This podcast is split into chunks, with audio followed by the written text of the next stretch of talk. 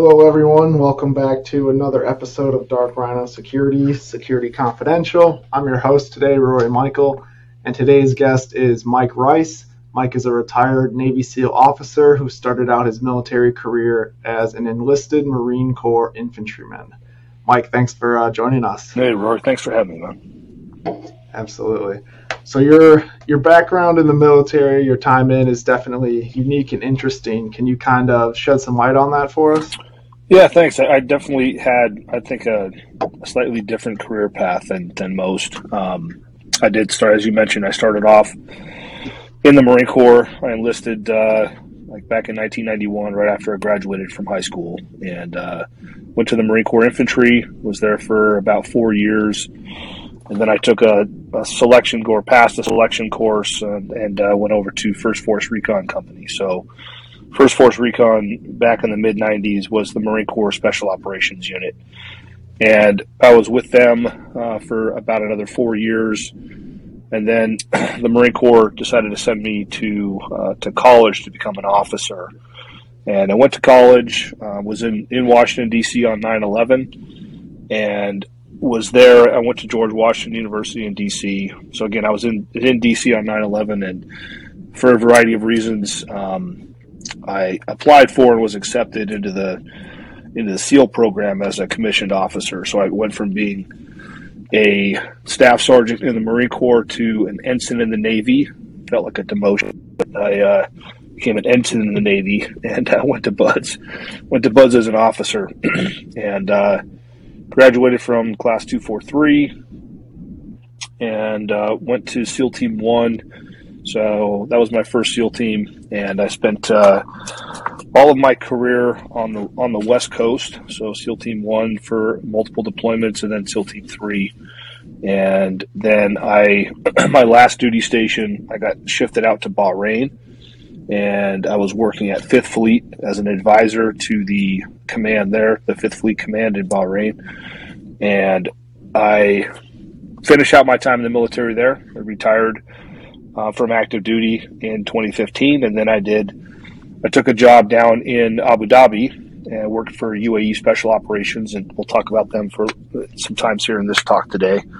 Um, interesting group there. They're trying to build up a, a really a nascent special operations capability, and uh, so I was worked for them for about three years um, and advised and assisted some of their military military operations in the MENA region, Middle East North Africa region and uh, mentored some of their like 05 and below officers on uh, special operations officer kind of stuff. And then I left there in 2018 and came back to the States and have been in the private sector uh, ever since. So.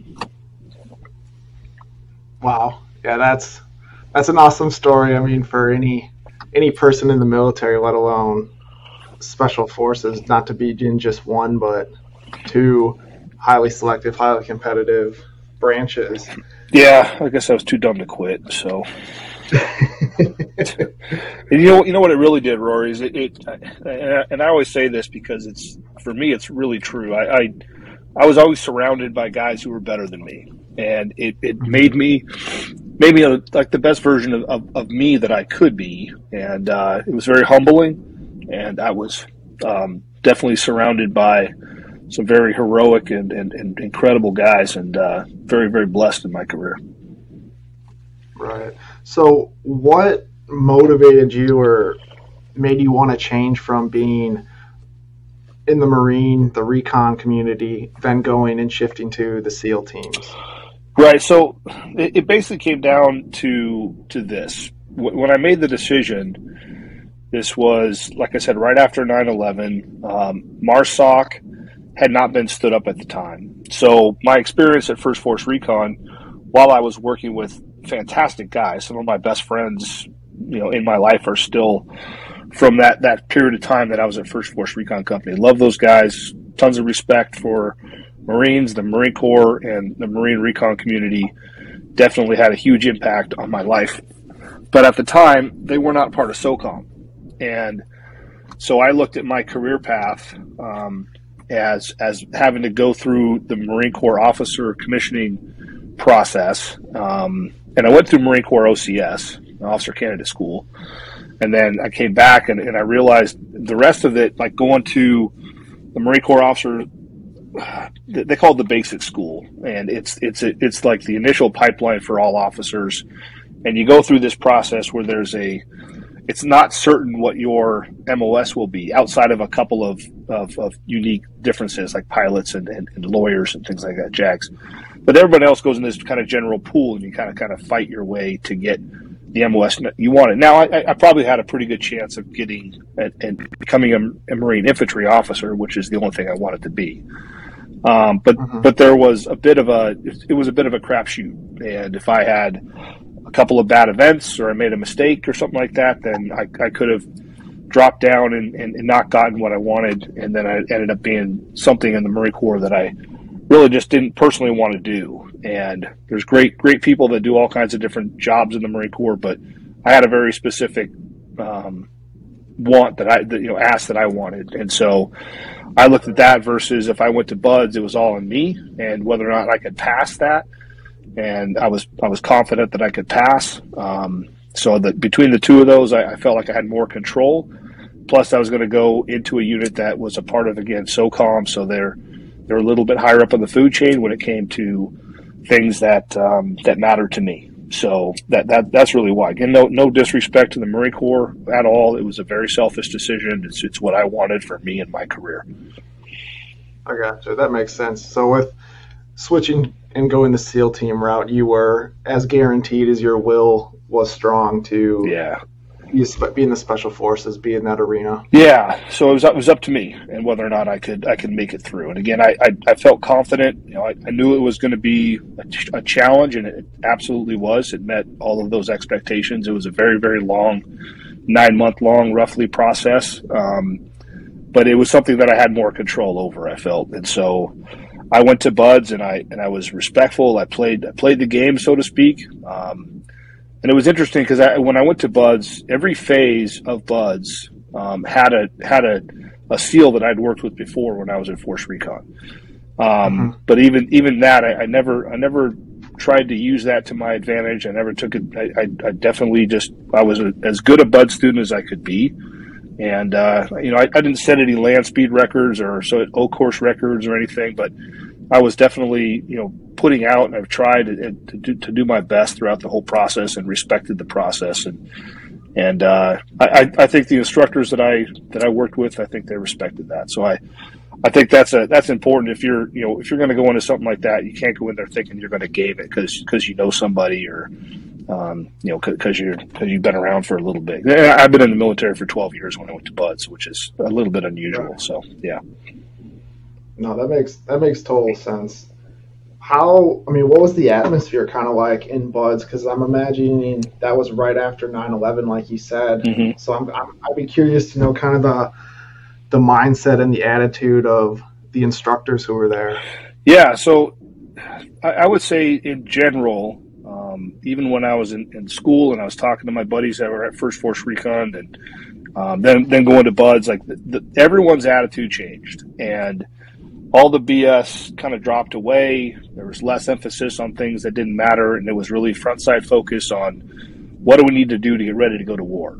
And we all knew we were going to war, and our instructor cadre, um, I think rightly so, looked at it um, even not that there was any slack before, but whatever slack there was was gone because it was like, okay, I might be in a platoon with this guy in a year from now. And that's how they looked at us, rightly so, again. So it really right. stripped away, you know, any other sort of fluff. And doesn't matter if the guy's going to, you know, be the triathlon god of the SEAL team. Is he, a, is he have the character traits that we're looking for, the, the all the things that the intangibles, uh, is he strong? Is he, is he, does he, you know, does he have integrity? Does he have the things that make him a good teammate? Those, those kinds of criteria, I think, really were sharpened because we're looking at I'm, i might be in a platoon in Iraq with this guy in a short period of time, and, and do I want him next to me? That, those are the kind of I think that the attitude that shifted is there wasn't any doubt if we were going to go to war or not. We all knew we were. It's just who was going to make it. So, right. No, that makes total sense. It definitely became more of a, you know, a real conversation with the people who were there that you were going to be in combat, you were going to be Yeah. Doing all the things that you know some of the guys probably signed up to do, Yeah. but at that time wasn't really going on, and and now you were facing that reality head on. Yeah, so I mean, the, the '90s when I was in the Marine Corps, look, we, we just beat the crap out of each other in training. I mean, we, we trained really, really, really hard. Um, Mhm. But there was also a lot of stuff that just kind of it, it would just didn't seem that important to me. But when you're not not at war, there's a garrison kind of attitude that kind of creeps in, and you know, haircuts and uniforms and some of the uh, kind of the, the the parts of the Marine Corps that used to kind of chafe me a little bit were, were a big part of life in the '90s.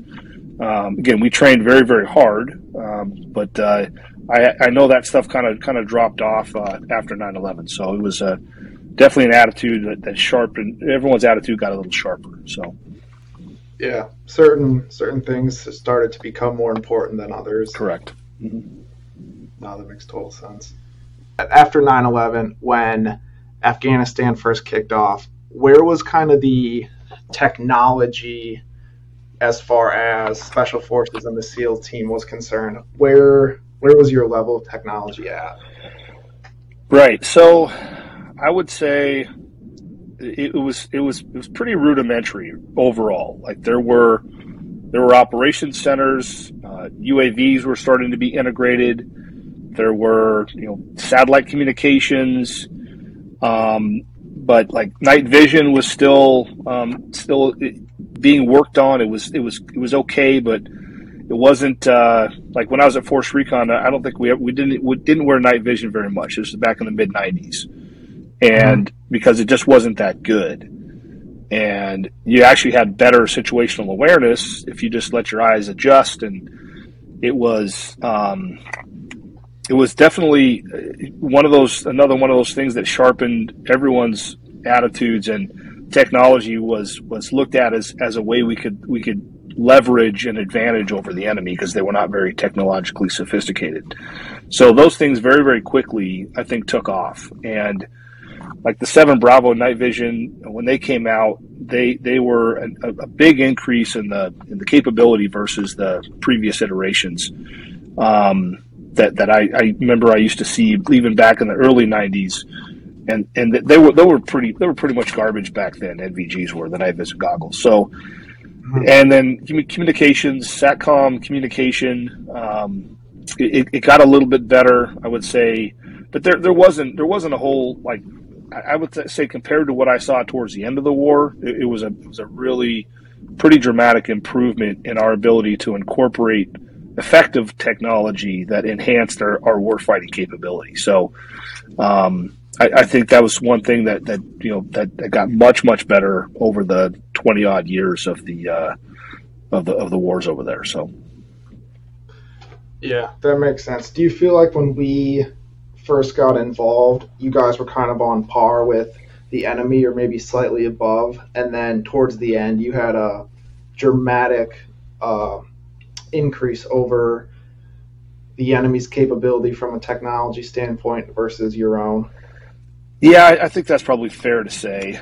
Um, I, I, would say my, our, our ability to leverage technology in surveillance, in, in targeting, um, it got much, much more sophisticated over time. And it, it became really a, a, a, a, a dramatic increase in our capability. And it, it also allowed us to lower risk profiles as well. So, we, we also adjusted tactics. So, you know, over the beginning of the, the first, first few years of the war, we were um, taking more casualties for sure than we did at the end, uh, for sure. And some of that was directly related to our ability to leverage effective battlefield technology. And I'll give you, a, and, and so, yeah, so I, will talk about something here. This is regarding my, my UAE SOC buddies. Um, so UAE Special Operations Command guys they're they're trying to build up their technological capability and they're they're working on their targeting trying to trying to basically mirror our F3 EA cycle our find fix finish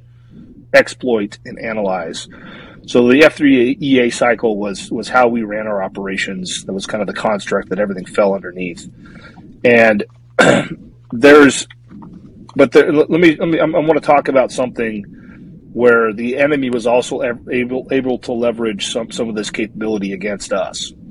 So when I first w- went to work for the SOC guys in uh, in mid mid 2015, um, shortly after that, a few months after that, they they suffered. Uh, it was the largest single loss of life in their history as a nation. Their military um, that, that, their military suffered, and about I think it was a little over 50. They they stopped publishing numbers when they hit 50. Uh, 50 men were killed. This is September of 15. Were killed in a rocket attack on a, a munitions depot. Now, the the ammunition was in an air conditioned bunker. There's some lax procedures there, lax procedures. There's a big group of UAE, Bahraini, and Yemeni troops were inside this kind of air conditioned bunker. Okay. And they were hit. The, the bunker was hit by some rockets. It detonated the munitions. It killed a lot of guys, injured dozens more. It was a big tragedy. But we ended up finding out the way that the Iranian-backed Yemeni militia were able to target them was through social media posts. And the soldiers there, the, both the Bahrainis, the Emiratis, were sending pictures back home and had locational metadata embedded in the pictures. Mm-hmm. And that's how they're able to figure out exactly where they were, and they targeted them. So the Emiratis got a lot more serious about device security after this happened. Um, but you can imagine, you know, that, that, or this is an example, I should say. It's an example of there are some players out there that got very sophisticated as well. And using locational data, they're also able to, during the wars in Iraq and Afghanistan, um, we were also able to figure out they were mapping some of our, our bases using fitness applications and wearable devices that some troops were using. They had locational data that they were broadcasting unwittingly. And there were some Iranians that were able to, Iranian units are able to track that and start to map out where our bases were. So the Strava app and Fitbit, those kind of wearable devices. And so that became um, illegal to use over there uh, as a result of that. So it goes it goes both ways. You know, the, the enemy also has a has a you know they have a, a vested interest in in in evolving themselves, and it's not just us that got better; they also got a little bit better as well. Yeah, and I, I'd argue definitely a little bit more creative there, maybe thinking outside the box more so than we were as far as the repercussions of these technologies. So I here's another question for you then. Where like where did you see technology affect the teams the most? Was it more so the information technology, what you guys were receiving on the screens, or was it more so like improvements to your weapons, to assets that you had at your disposal, may that be uh, airstrikes or that sort of thing. Yeah. So I, I think our, our weapons, um, at least uh, for the ground troops like myself, they, there there wasn't a, it, like any massive improvements there. They, they, they got a little bit better for sure, but not not an exponential improvement. Um, I would say the exponential improvements came in like command and control systems, our ability to communicate cross functionally, uh, ability to communicate between different branches of the service because um, there were some siloed kind of communication um, uh, avenues before where we broke a lot of those down. Um, our, our operation centers became much more joint. Um, and the use of UAVs in particular was a was a really a game changer because we could fly predators overhead for you know 12 plus hours at a time depending on weather, and we could run multiple lines of, of ISR so we could run basically 24 7 surveillance on targets. And we were able to also start to leverage different technology to gather information about the enemy um, in ways that we never could before. And so our ability to become more accurate in our targeting um, instead of having to go out there and just you know stomp around the woods or you know stomp around the, the dirt for days at a time we right. could, in some instances, know exactly what house inside of a village, even sometimes the, the side of the house, so we could figure out the room that the person we were going after, wherever this guy was, was at. So we became more accurate. It, it interestingly enough, I think that saved lives on both sides. So we we we were able to save a lot of American lives and coalition lives, and we also were able to to save a lot of innocent people uh, from being hurt um, over there by becoming more accurate in our targeting. And that was the UAV technology. I think was one of the biggest. We had we also had the ability, uh, you know, capability to to um, to broadcast signals where where our our commanders back in the the job the operations centers could see what was going on as well. So that sort of situational awareness um, and the good commanders that they were able to really leverage that to support troops on the ground and have a better understanding of what was going on. It's not perfect though. I will say, I'll, I'll add this as well to the, the UAV, the whole ISR, because some of the some of the manned platforms as well experienced this because I, I, actually flew in a couple of them just to see what it was like the, the manned platforms and they're you're looking through it's not not this bad but it's essentially like a soda straw or you know some okay. sort of tube you're looking down and you're looking at at things from from a different like a straight down angle or from a side angle and so it's not perfect and and there's going to be much better technology in the future you know, coming up. I'm sure there's stuff even in the pipeline right now. I came off, off active duty in 2015. I left the Emirates in 2018. So uh, even since I've left, there's been improvements in this technology when it comes to um, visualizing things on the battlefield. But so again, the man platforms, you're, you're up there, you got some weather, you're bouncing around, you're looking through a soda straw at one part of a target. It's sometimes, you know, usually that's at night most of the time, pretty much all the time. It's it's going to be in like that green black kind of uh, kind of shading. So things were not super clear, and and there was definitely some mistakes made. And, I'll give you an example of one that I personally witnessed that almost was a catastrophe because you can't always. I mean, despite our best efforts, you can't always tell exactly what's going on. So we were in an operations center in Afghanistan, and we were doing surveillance over a target area and we started to notice a group of what appeared to be military age males that were gathering in a, in a, location outside of the village, just outside. And we watched them for several hours, and they appeared to be digging some sort of a, of a trench or something next to the road. And this is a road that coalition forces would go up and down sometimes, and so we were we were concerned, and so we started really focusing in on them. Again, we watched them for hours, and we thought for sure that the, this was a, probably a good a good strike, and so there were preparations so made. You're you're watching with a drone flying overhead. Yes, we're watching with a drone. So we're watching the target through the through the, the drone back in the operations center. So it's bouncing off of the yeah. drone coming back to us. And right. we watched for for you know, a couple of hours, I think total. And again, thought we had an idea of what was going on. So we started to spin up an airstrike. And mm-hmm. then at the at almost the last minute, the, the senior enlisted um, the Master Chief there kind of he's like uh, something about it just didn't sit right with him. So we we took another look at it. We're like, all right, you know what? Let's go in on the ground. Let's we're going to take a bit of a risk here. So I'm risking U.S. troops to do this, and but we, we decided that was that was the right call because it wasn't a slam dunk. Um, there weren't a lot of indications of weapons, and so we we went a little bit again a little bit more cautious on this one. We mounted up went out there, conducted a ground assault. Thank God we did because it, it turned out to be just a bunch of young boys, kids essentially, out there playing soccer. And they were digging this goalpost to try to get their, their soccer goalpost installed so they could play soccer on, on this big field. Again, that, that was not what we saw on the other end. And that, that's mm-hmm. somewhat of an extreme example. You can usually have a pretty good idea of what's going on in the battlefield, you know, what's going on on the other end. But you know, there's been a lot of if, if you look at the history of the last you know 15, 20 years that we've been using this drone technology and remote strikes and these um, you know these this, this kind of targeting system. It's not perfect.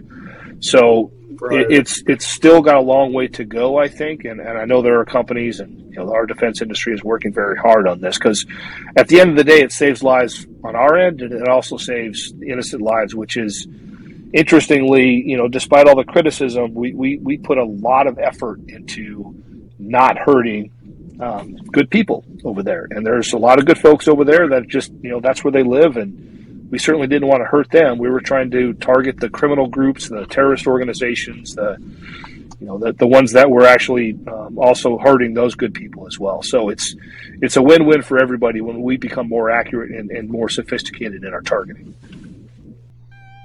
All right. Well, on that note, I think we'll, uh, call it a, a session, call it a wrap.